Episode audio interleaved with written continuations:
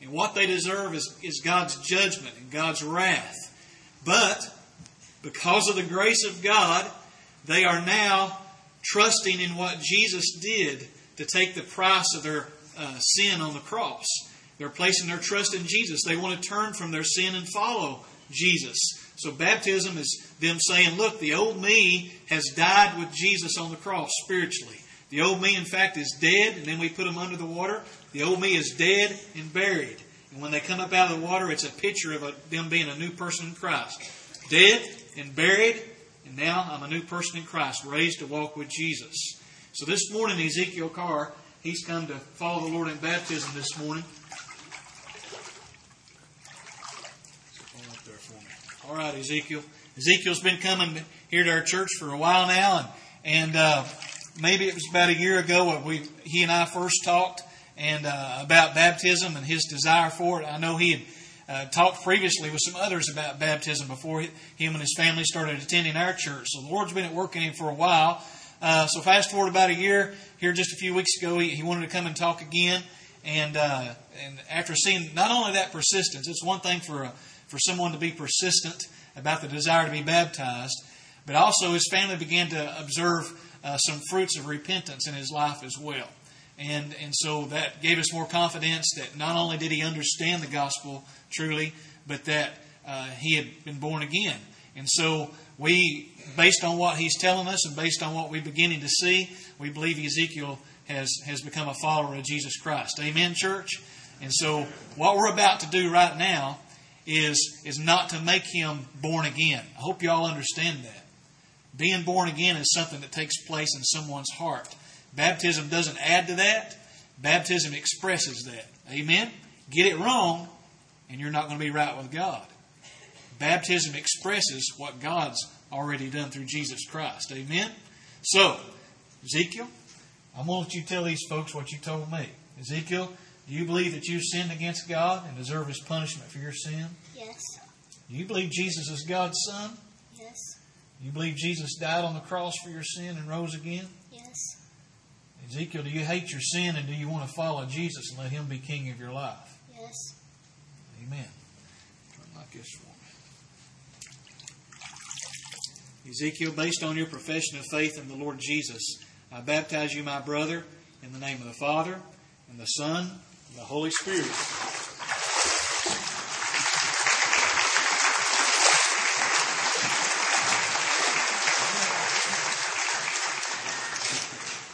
Amen. All right. Well, there's room at the cross for you. And the first thing you need to do is you need to turn from your sin. You need to place your faith and trust in the Lord Jesus Christ. And we would love to talk with you about how God may be at work in your heart. You also, in doing so, you need to follow the Lord in baptism to express what God's done and so in obedience to what He's called us to do. So we'd love to talk with you about that as well. So this morning, uh, we'd encourage you to seek out that opportunity later in the service or, or after the service is over. Right now, uh, I want to let you know about one thing. Then we're going to watch a brief video about a study coming up that we're going to do in our church. And also, our youth are going to begin tonight. Nick... Uh, Uh, is going to come and share an announcement about that in a moment after this video. But first of all, tonight, there will not be any evening service here tonight. There will be uh, activities here tonight, youth activities. They'll be meeting tonight. But no evening service because of our Greater Wabash Baptist annual meeting that'll be in Grayville. And so the information about that's in your bulletin if you'd like to attend that. So right now we're going to play this video and Nick's going to come and share this announcement. Good morning again. I've got a little short section of scripture I'm going to read before this. It's Psalm eighty-eight, thirteen through eighteen. It says, "But I, O Lord, have cried out to you for your help, and in the morning my prayer comes before you. O Lord, why do you reject my soul? Why do you hide your face from me? I was afflicted and about to die from my youth on. I suffer your terrors. I am overcome. Your burning anger has passed over me. Your terrors have destroyed me. They have surrounded me like water all day long. They have encompassed me altogether. You have removed lover and friend far from me. My acquaintances are in darkness." I wonder if we stop and take note of how much we complain and how much we whine. I know um, whenever I... Um, I was looking at this song and trying to come up with what to uh, put before it. We were sitting back in the sound booth, and I said, what's a really dark psalm? And uh, Nick said, Psalm eighty-eight's really dark. And so I went to Psalm eighty-eight, and it was perfect.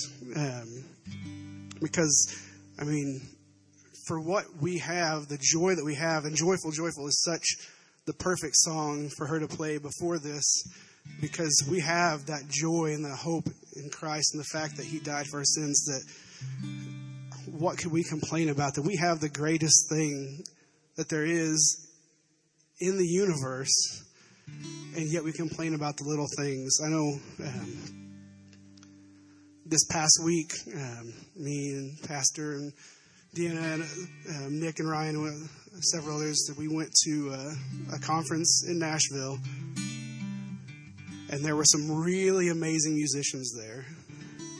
And one thing they kept saying was, we really hope this encourages you. And uh, it did. It was it was really awesome. We got a lot of really good stuff out of it. But I also came back a little bit discouraged at first, because when you go to these conferences, you see these people that are up there that do it so well.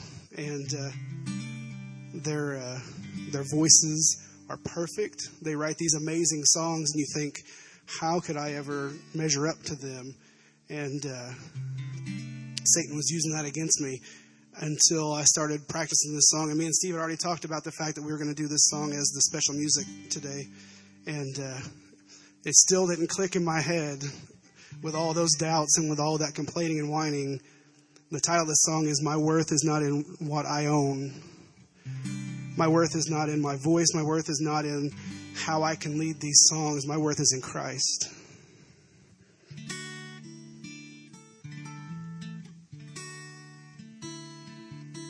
My worth is not in what I own, not in the strength of flesh and bone, but in the costly wounds of love at the cross. My worth is not in skill or name, in win or lose, in pride or shame, but in the blood of Christ that flowed at the cross. I rejoice in my Redeemer, greatest treasure, wellspring of my soul.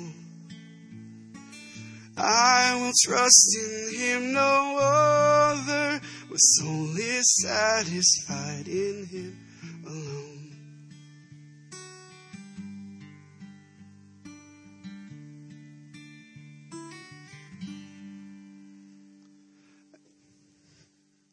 As I keep changing the pages, sorry. Summer flowers, we fade and die. Fame, youth, and beauty hurry by, but life eternal calls to us at the cross. And I rejoice in my Redeemer, greatest treasure, wellspring of my soul. I will trust in him, no other. My soul is satisfied in him alone.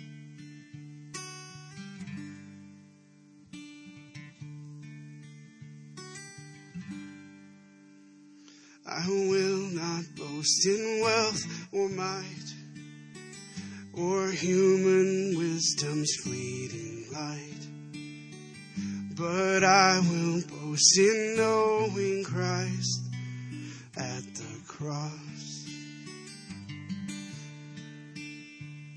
Two wonders here that I confess, my worth and my unworthiness, my value fixed, my ransom paid at the cross.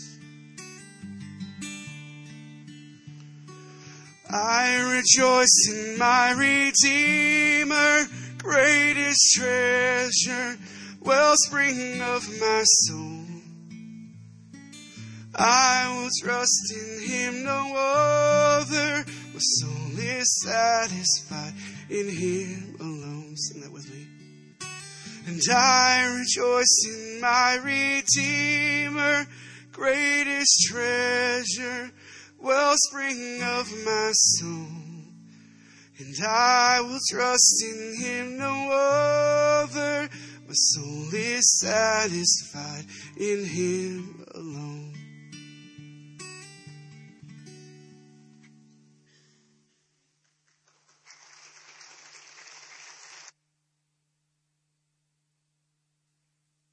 So again, it's, I'd hope uh, you'd take that on the back of your sermon outline, the words of that. Look at it this week.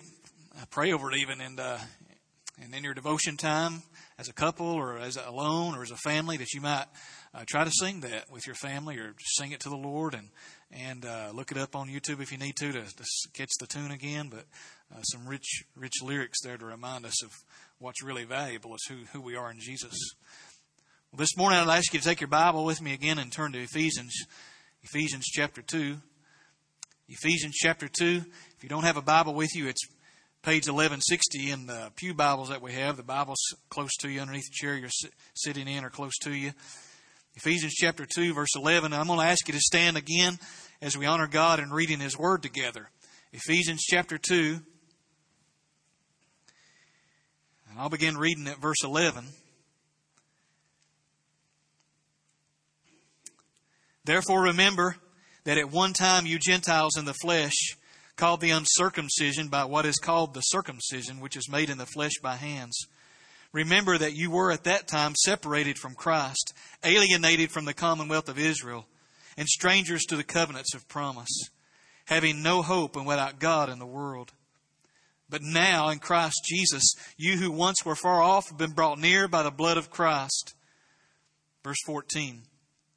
For He Himself is our peace, who has made us both one and has broken down in His flesh the dividing wall of hostility, by abolishing the law of commandments expressed in ordinances, that He might create in Himself one new man in place of the two, so making peace. Let's pray together.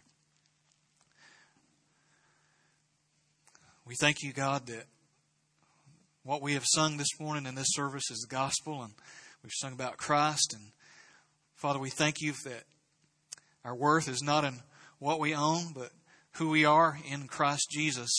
Pray that you would reveal the weightiness and glory and wonder and beauty of that right now to us as we look at your word together. We ask it in Jesus' name.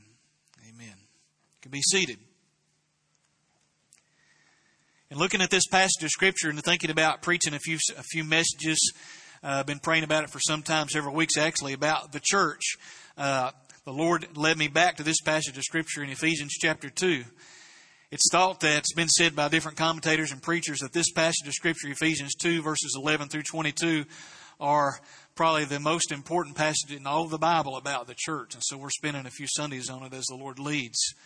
I've given this definition of what the church is. A lot of people have a definition of the church, but here's here's my attempt at a definition based on what Scripture says. The church, comprised of all people who are true believers, true believers in Jesus, is God's holy dwelling place.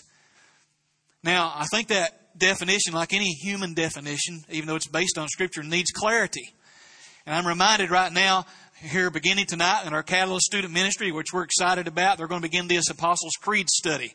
And we're going to begin the same study next Sunday night with the adults here on Sunday evenings, beginning next Sunday night, the Apostles' Creed. The Apostles' Creed has been around for centuries and is used by, been used uh, across denominational ba- uh, lines uh, to express orthodox, when I say orthodox, some of the main things that we believe, the most important things we believe about the Bible and about the gospel.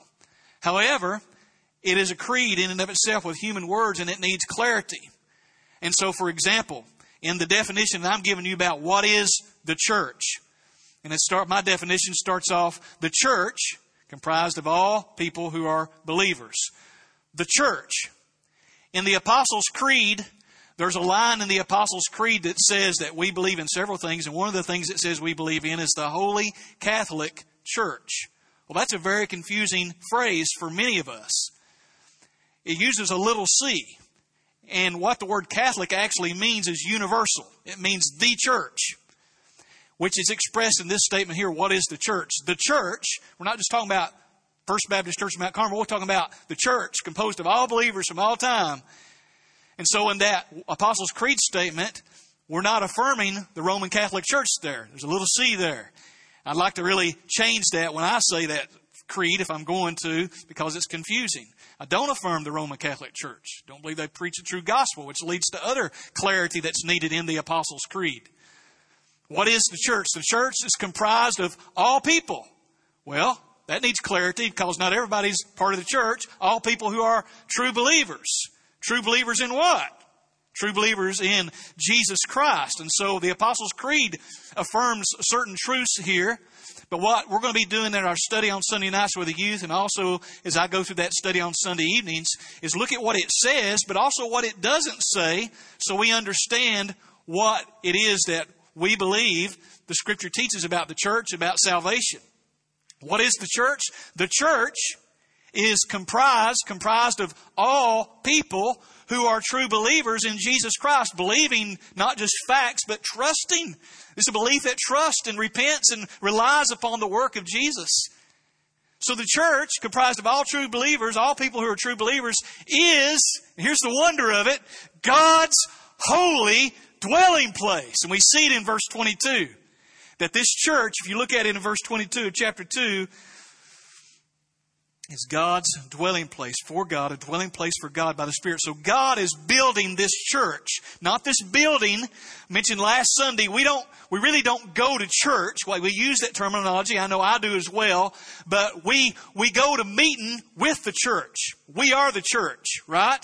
And so what a blessing and privilege and joy and something not to be taken for granted that on the first day of the week, the Lord's Day, that the church, the p- true believers, in whom God dwells, is gathering together. Why would we want to forsake that? The dwelling place of God is corporately meeting together. And so we meet with the church. We meet to worship God as the church. The church, you who are true believers in Jesus Christ, get this, you are God's holy dwelling place. You are the dwelling place of God. Now, how does that come to be? How is it that we get to be part of this church? That we would be the dwelling place of God? Paul says two times in verse eleven and twelve, if you look at your Bible in chapter two, he says, remember. He says again in verse twelve, remember. He wants them to remember this, the wonder of this. You remember what it was like to be lost, to be outside, on the outside looking in, not a part of this? Remember, remember what God has done. And so he prays twice in Ephesians. In Ephesians chapter one, Tim preached on it last Sunday night, I believe, in Ephesians chapter three. He's, he's praying and he said, oh God, I want them to know, I want these Ephesian believers to know the, the breadth and width and height and depth, the dimensions of the church and what it means to be part of the church, of the love of Christ. How wonderful it is that we are in Christ Jesus, that we are part of the church, that we are God's holy dwelling place, that they wouldn't just say to themselves, well, that's nice. No, it's not nice. It's the greatest thing, as Tim said, in the universe, to be God's holy dwelling. He created the universe, yet He dwells in us. And so he's praying, God, let, let them, let them get this, because that's going to lead them to persevere and endure. There's wonderful mystery about this intention that we must hold if we are to see the wonder of what it means to be Christians, to be true believers, to be saved, to be part of His church. Imagine with me, I had a, a box up here and that I'd created. We can't, we can't even create a box, right? But a lot of people think, have a way of thinking in which this is their box. This is how you think. And everything has to fit in your box, logically. If it doesn't make sense, then, then you're going to make it make sense, or you're going to reject that because it doesn't make sense to you. And a lot of people want to do that with the Bible. Here's their way of thinking. Here's their box right here. There's, here, here's how I think. And so when I read the Bible, the Bible has to fit into my box. I've got to make it fit in my box. If it doesn't make sense to my box, then I reject I reject that or I, or I twist it and make it say what I think it needs to say in order to, to make sense to me. God has to fit in my box. And yet God's going to create in my mind so that I can think with logic and reasoning. And there's some things in this world that God has revealed to us in Scripture that are going to be beyond our understanding. So what I'm trying to help us understand, what does it mean to be part of the church as we explore the dimensions of this question, the answer to this question, the components of how God has built His church and what He's done to bring us into His church and make us His holy dwelling place. There are things that are here that are meant to blow our minds. It's not going to fit logically always into our box and make sense to us. It's not supposed to. Only a big vision of a holy God is going to lead you to endure. When your husband says, I don't love you anymore, it's only a big vision of the sovereignty of God and of His grace that He's shown in your life and remembering at what cost it, it took to bring you into His church. It's only that that's going to lead you into endure. A vision of a small God, of a, of a gospel that's not quite the gospel, it's not going to lead you to persevere and endure when you find out you lose your job or you got cancer or your children are rebelling or whatever it is. So, how do we get to be part of this? We need to explore the dimensions of God's blueprint for His church so that Paul, as he's praying, he's saying, Lord, I want them to, I want them to know the height and breadth and width and, and length and all the dimensions of the love of Christ so that they persevere and they, they keep believing and they keep serving. One of them is this. Number one, I mentioned last Sunday, the illogical building site for the church is unholy ground. One of the things that we need to keep in mind so that we see the wonder of the gospel and what it means to be saved is truly wonderful is just how unholy we are.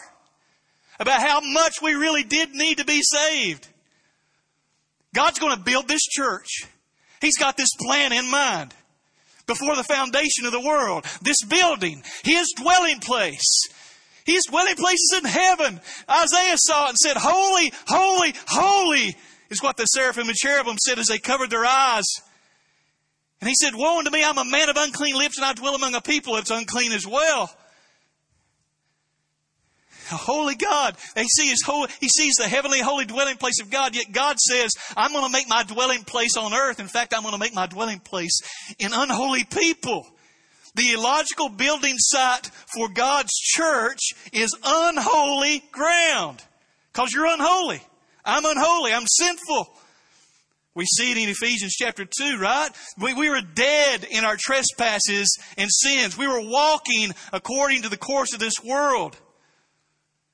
So God didn't look out upon the span of all creation and upon all people on the earth and say, I think I'll choose that person to be part of my church because I'm so impressed. That looks like the perfect place to build my house.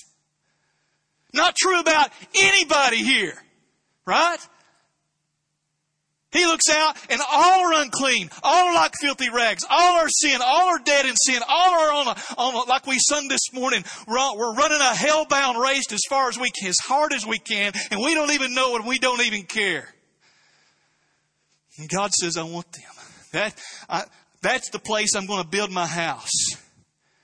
And if you've got a, if you've got a low view, or a high view, depending on how you think about it, if you don't understand how depraved and sinful and dead in sin man is, then the then then the then the beautiful diamond of the treasure of the gospel is not going to shine as brightly if it if it's in a light background, you see. But if it's in a dark black background and all of a sudden there's this beautiful treasure shining even greater because it's so black in the background of our life, then we see, wow, look what God has done. He's chosen to build His house upon unholy ground, of which I'm a sinner. Number two is the improbable vision for the church. So number one is the illogical building site for the church is unholy ground. Number two, the improbable vision for the church. What did God vision? The improbable vision for the church is a holy people. Think about it. He's going to build his church on unholy ground, but his vision for the church is to have a holy people. We're not just saying a little bit holy, but I mean holy, as he is holy. There's a holiness without which we will see the Lord. And that's his vision. That's why I say it's an improbable vision, not likely to happen. In fact, if it depends upon man, it's not going to happen because we're dead in sin, right? We're not, we're not on a, a ventilator about to die with morphine keeping us alive and easing the pain. We're dead in sin. We can't make ourselves holy. We wouldn't even if we were spirits, were somehow alive. So the improbable vision for the church is a holy people. Look at chapter one, verse four. Look at verse four. Look at what he did. Chapter one, verse four. We have to go back here. Even as he chose us, so he's choosing his building site, us who are us, unholy ground, sinners, dead in sin, like it says in Ephesians chapter two. Even as he chose us in him before the foundation of the world. Why did he do that? What's it say? What's your Bible say? That we should be holy and blameless before him. So, theological building site, unholy ground. The improbable vision, impossible vision if it depends upon us. A holy people. That's what he wants. He wants a holy people. Holy and blameless. Perfect. How's this going to happen? Look at chapter one, verse three. Blessed be the God and Father of our Lord Jesus Christ, who has blessed us in Christ. Key phrase, folks. In Christ. We are in the flesh, spiritually speaking. Dead in sin. But he chose us in Christ. We're not chosen in the flesh as if we could remain in a sinful flesh, but he's chosen to place us spiritually in Christ. Before the foundation of the world, he chose us in Christ to be with him. Chapter one, verse thirteen, or chapter two, verse thirteen says this. Chapter two, verse thirteen. But now, in Christ Jesus, you who once were far off have been brought near by the blood of Christ. You see that? In Christ Jesus. We were in Nashville at that conference that Tim mentioned this week, and I was walking back to the hotel by myself to do some studying for the in the afternoon for today for the sermon. And as I walked, uh, there's a lot of the homeless, the Nashville Rescue Mission. I've preached there a few times. Uh, it's close by, and so a lot of homeless people you walk past. Uh, one person I walked by asked asked for money and so forth. And another person I, I noticed was walking in front of me and looked into a trash can and got out a styrofoam cup. Then walked into the gas station and got some ice with that styrofoam cup they dug out of the trash can and walked into the bathroom and filled it full of water. And I thought about the poverty and, and how many of those folks are in those situations probably because of uh, mental illness or, or drug addiction and so forth. And, of course, I began to think about how blessed I am that I, you know, that's not me. How blessed I am to have, have my family. I mean, so many earthly blessings. But then I began to think about, even if I didn't have my wife, my family, even my health, as a believer, what do I have? What's chapter one, verse three say? Blessed be the God and Father of our Lord Jesus Christ, who has blessed us in Christ with what? Every spiritual blessing.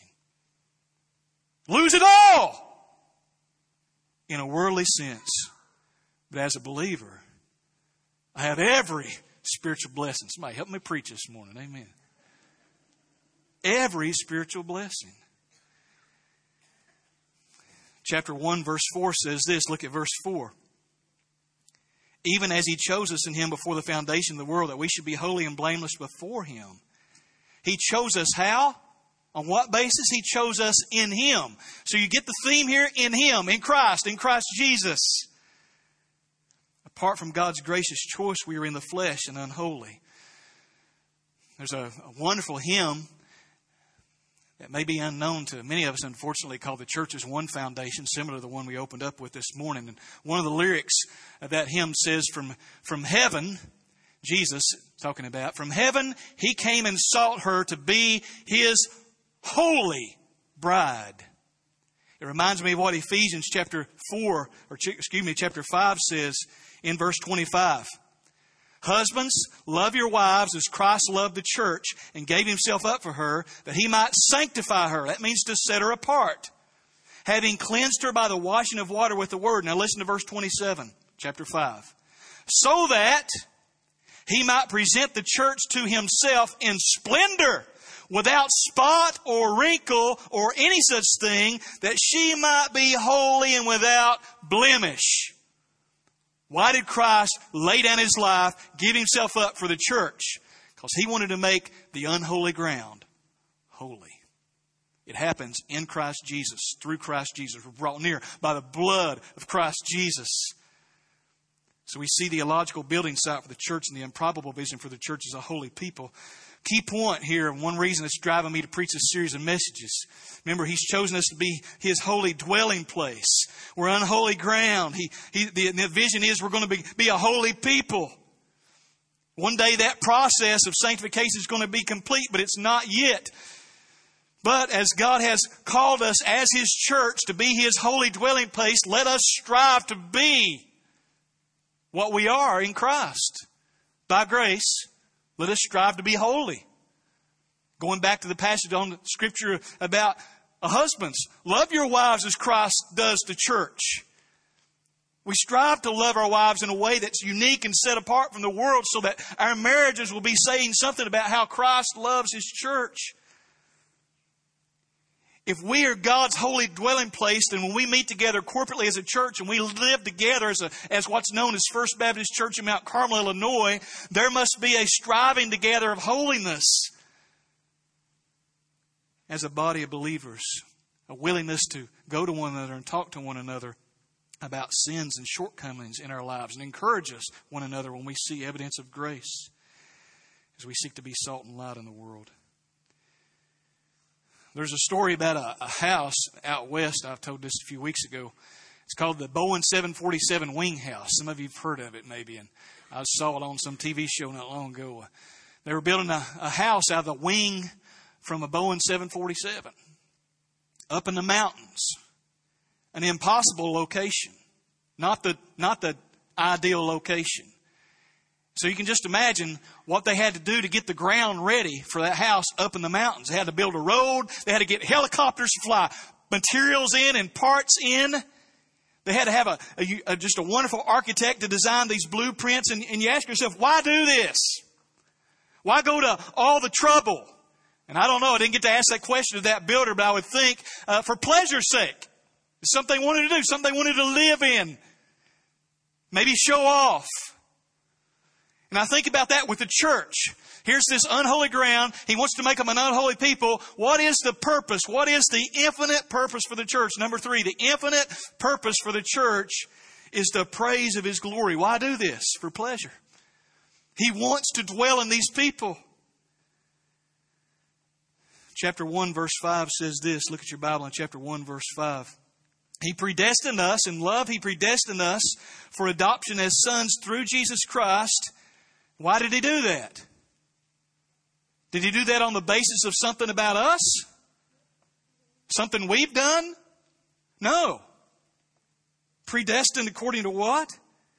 For adoption as sons through Jesus Christ according to the purpose of his will. There, there was a purpose for him building this church, this house. He had a purpose in doing that. Verse eleven talks about it. In him we've obtained an inheritance, having been predestined according to the purpose of him who works all things according to the counsel of his will. So he has a will. He has a purpose. He has willed us to be part of his church. What was the purpose of God willing this to happen? Why go to all the trouble? For the praise of his glory. Look at chapter one, verse six. Chapter one, verse six, to the praise of his glorious grace. You see that? To the praise of his glorious grace. That's why he does it. Look again in chapter one, verse twelve. So that we who are the first to hope in Christ, so that why? We might be to the praise of his glory. And then look again in verse fourteen. Who is the guarantee of our inheritance until we acquire possession of it, to the praise of his glory. Do you see God's purpose? You see his infinite purpose for building this church ultimately was the praise of His glory. God's choice had nothing to do with the quality of our lives, but everything to do with the quantity of His grace. Now, I want you to look back in chapter one, verse six, and notice that. Verse six says this, to the praise of His glorious grace. Well, there's a component here I want to clarify for you. See, well, God builds this house for Himself, too. Uh, he just wants to get glory for Himself, and He does. So are we just pawns in the game here? No. You go to a football game, you go to the Aces game, you like what you're seeing on the field, you cheer. Yeah! Go! Run him over, Blake. Let's go. Yeah. You cheer because you're delight. You praise what you see happening on the field because you're enjoying seeing it, right? You praise, you cheer because you enjoy what you see, what you're a part of. Notice it says in chapter one, verse six, look at it. To the praise of His glorious grace. Who's doing the praising? So, it means something with the capacity to see the display of His glory is enjoying it. So yes, God builds His church. He builds us. He makes us part of His church for His glory. That's His infinite purpose. But it's to the praise of His glorious grace. So we, we praise Him for His grace. We praise Him for His glory. We've been doing that this morning. Hopefully because we enjoy it. We're thankful for it. We delight in it. It is a tre- the treasure to us. It's to the praise of His glorious grace, and we get to be a part of it. We're wrapped up in it. This is His eternal purpose. Look at chapter three, verse ten. Chapter three, verse ten says this, so that through the church, the manifold wisdom of God might now be made known to the rulers and authorities in the heavenly places. Verse eleven, this was according to the eternal purpose that He's realized in Christ Jesus our Lord. So there was an eternal purpose that He had. That this mystery of the gospel that's been unfolded through the church, verse ten of chapter three, might now be made known to rulers and authorities in the heavenly places. I think that would at least include angels. And when angels look, and they look, and they see unholy sinners, rebellious sinners on their way to hell. They don't care about it. They're dead in sin. They can't do anything about it. But God, in His grace, from His eternal plan for His glory, reaches down and takes a sinner and puts them on this road who love God, and He's making them holy. The angels see that.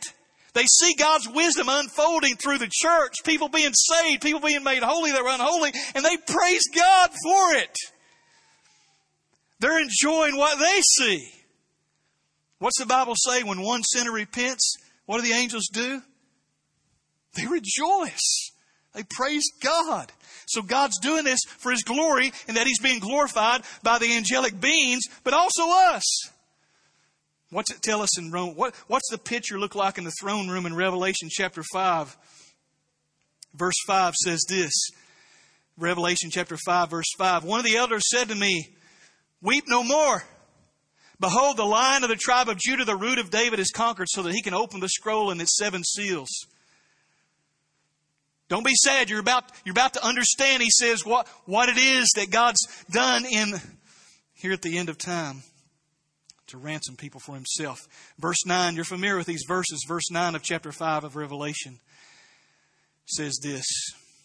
They sang a new song, saying to Jesus, worthy are you to take the scroll and to open its seals, for you were slain, and by your blood you ransomed people for God. What are they doing? They're singing. Why are they singing? Are they sad when they're singing? They're singing out of delight, out of joy. They're glorifying God, and they're happy to do it. They delight in what they're seeing. You've ransomed for God a people from every tribe and language and people and nation. You've made them a kingdom and priests to our God, and they shall reign on the earth. And they say later with a loud voice, worthy is the Lamb who was slain to receive power and wealth and wisdom and might, to honor and glory and blessing. Yes, the infinite purpose for the church is the praise of His glory. His glory and our joy, our eternal joy. One last component I'll share with you. The angels, they see unholy sinners being made holy because of the grace of God. God's glorified in it, but that's not the only thing they see. Chapter one of Ephesians, verse nine, says this: making known to us the mystery of His will according to His purpose, which He set forth in Christ, as a plan for the fullness of time to unite all things in Him, things in heaven and things on earth. So the focus of everything is, is, is that this all unfolds in Christ, and God's glorified in that. So everything's going to be united in Christ, things in heaven and things on earth. Or there's some things on earth that's not united. And what the angels are going to observe being unfolded through the wisdom of God is that on earth, Gentiles and Jews are not reconciled. They don't like each other. They don't want to be around each other. He's going to make them part of the church. He's going to make a third race called the church, where there's no distinction between Jews and Gentiles. Number four, finally, is the incompatible materials for the church. What is this, what's this church going to be made out of? This unholy ground is Jews and Gentiles. All nations. All nations. You remember Solomon's temple in the Old Testament? Can you picture the, the building materials being brought outside uh, where they're going to build that temple there in Jerusalem and being stacked up? Can you imagine materials being brought to build a building and it says hazardous waste, and you've got uh, asbestos, something labeled as asbestos and things like that? Would you use that for building materials? Some building materials aren't used meant to be building. It's dangerous. Some don't even go together. Well, here are Jews and Gentiles.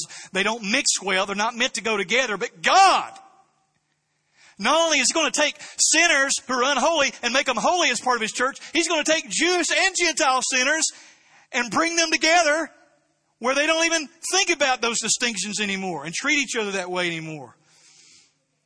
Why was the case? This is the case because there was a dividing wall of hostility. I'll, I just don't, I think, uh, I'm going to fast forward. I want you to look at in verse fourteen. Look at your Bible. For He Himself is our peace. Our peace. Paul was a Jew. He's writing to Gentiles and he's saying, Gentiles, He is our peace. We have peace with Him. We also have peace with one another. He Himself is our peace, who has made us both one. You see that? Jews and Gentiles are both one, broken down in His flesh the dividing wall of hostility by abolishing the law of commandments expressed in ordinances. Look at this. Look at the last part of verse fifteen. That He might create in Himself one new man in place of the two, so making peace. One new man in place of the two. So what God does to further magnify Himself is He not only takes sinners who are unholy and makes them holy as part of His church, but He takes Jews and Gentiles both, who are both as equally sinners, makes them holy and brings them together. So there's not a Jewish church over here, a Jewish people over here, and the church over here, or the a Gentile church. There's not a Gentile church in the Israelite nation. No. He creates one new man. You see that? You see it in your Bible? One new man in place of the two. He creates a third race. Notice it says, He creates one new man in place of the two. Ephesians chapter two, verse ten says, we are His workmanship, workmanship created in Christ Jesus. He's created something here. It's one of the reasons we worship on the first day of the week. That's when, that's when His work was accomplished. That's when He rested. That's when He rose again. Just like Father rested when the creation was created. And He rested on the seventh day. We rest on the first day of the week. He's created a third race. He didn't just fulfill. Remember Rodney King? Can't we all just get along? He didn't fulfill Rodney's, Rodney King's wish that just Jews and Gentiles just get along. That's not what He did. He did more than that. He created a new race. Jews, Gentiles, and then there's the church of the living God. We don't even refer to one another those distinctions anymore. We're either in Christ Jesus or we're out of Christ Jesus. And this glorifies God. And the angels in heaven observe this. They observe that true unity, that oneness. And God is glorified. So let me leave you with these points of application. Number one, racism has no place in the church. Racism has no place in the church. Now, I say that as someone who grew up in East Tennessee who uh, used some words I shouldn't have used in, in relation to other races when I was growing up, and it took me joining the Army, being exposed to other races for the first time to understand that that was sinful and wrong, even though I was a professing believer. And now it makes me sick to my stomach. And if you're somebody that goes around, you profess to know the Lord Jesus Christ, and you make crude jokes about other races, or you use the N-word or other type of words referred to other races, let this be a means of grace to you. That is sinful, and that is wrong, and it is sickening in the sight of our living God. I'm ashamed that I ever said such things or acted in such a way and teased about it. Racism has no place in the church. Anybody that comes to this church is welcome here, assuming that they're not coming in to disrupt the church. And nobody's welcome to be part of this church unless they've been born again. I hope you understand the distinction. We welcome anyone to attend this church, but you can't be part of this church unless you've been born again as a member of this, to be a member of this church. But racism has no place in the church. That's a pretty straightforward application, I think. But secondly, let me just say this. The issue is sin and the solution is Christ. The reason Jews and Gentiles didn't get along, and we talk more about it next Sunday, talks about a wall of hostility. The Jews were prideful because they had the law and they had all these this special revelation. They were prideful because of it. They looked down upon the Gentiles. And the Gentiles looked at the looked at the Jews and they said, they're just they're just prideful, uh, they're strange, they're weird. And they just didn't get it. There was sin in the hearts of both of them. The core issue that they couldn't have peace, it mentions peace twice in verse fourteen and fifteen, that they didn't have peace with one another was because of sin. The issue is sin and the solution is Christ. He's the one that brings peace. And so we look out and we hear about N F L players kneeling down today during the Star-Spangled Banner. And we hear about Confederate statues being torn down or just different things that going on and, and ethnic, racial issues in our own nation and so forth. Uh, you could think, well, we could get these different groups that represent Black Lives Matter or this, this group over here or the K K K or whatever. Get them to sit down and just try to talk to them like men. And guess what? Men are sinners. And there is no, there is no solution to racial tension other than the Lord Jesus Christ. And when it comes to issues that you have in your own life, you don't have peace. You don't have a, peace means wholeness. You don't have a sense of wholeness in your marriage. You don't have a sense of peace and wholeness in your working relationships. The issue is not some counseling session, even though counseling can be helpful, right? I'm not saying not to go to it. But in that counseling, there should be some counsel that the, the, the real issue here is sin. And the solution is Jesus Christ. Point people to Christ when they ask for your counsel and wisdom and advice about why they don't have peace in their life about different things. Number three, and David Platt mentioned that this week in a sermon he preached that we heard, connect the blessing of God with the purpose of God. Let me just say it this way.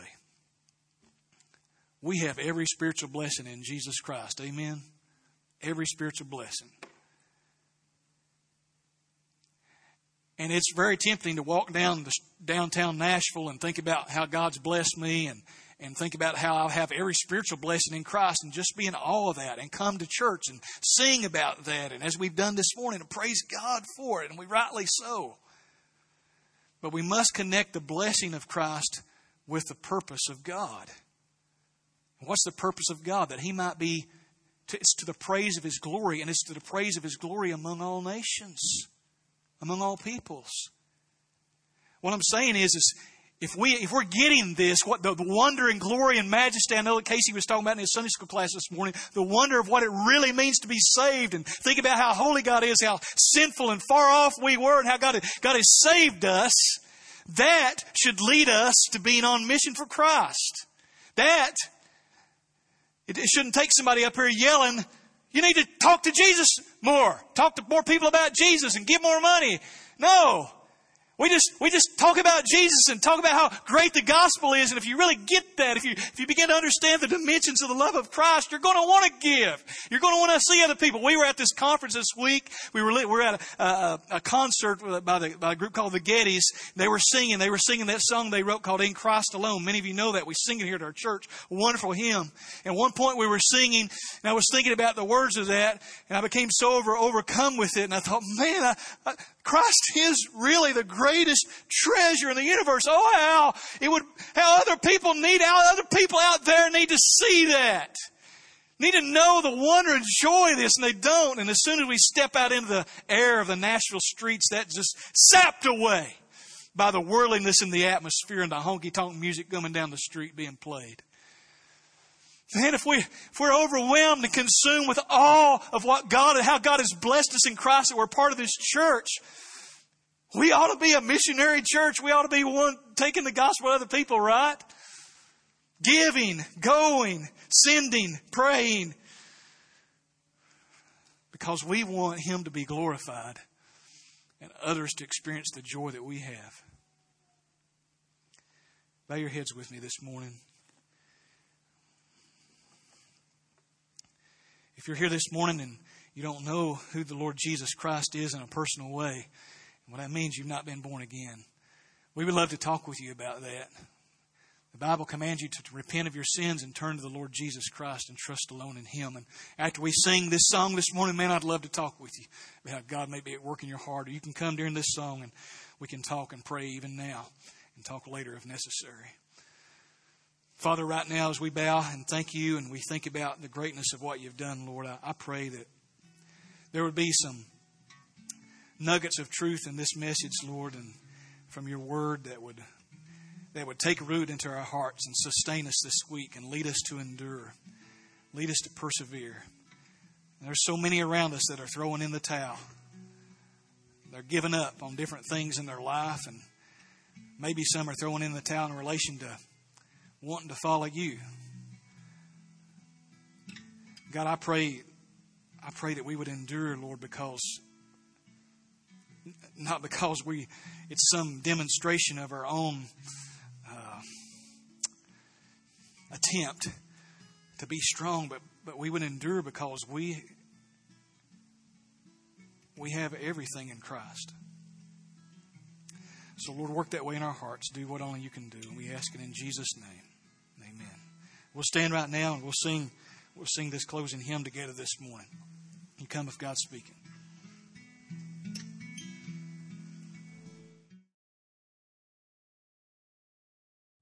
What is the gospel? It all begins with God. In the beginning, God created the heavens and the earth. God created the first man, Adam, and the first woman, Eve, to rule over the garden. God told them they could eat from any tree that they wanted to in the garden except for the tree of the knowledge of good and evil. Everything was perfect in the garden. They had a perfect relationship with the land, a perfect relationship with each other, a perfect relationship with God, until they chose to rebel against God and eat from the tree of the knowledge of good and evil. And it brought about separation between them and God. Man has always tried to bridge the separation on his own terms and in his own strength.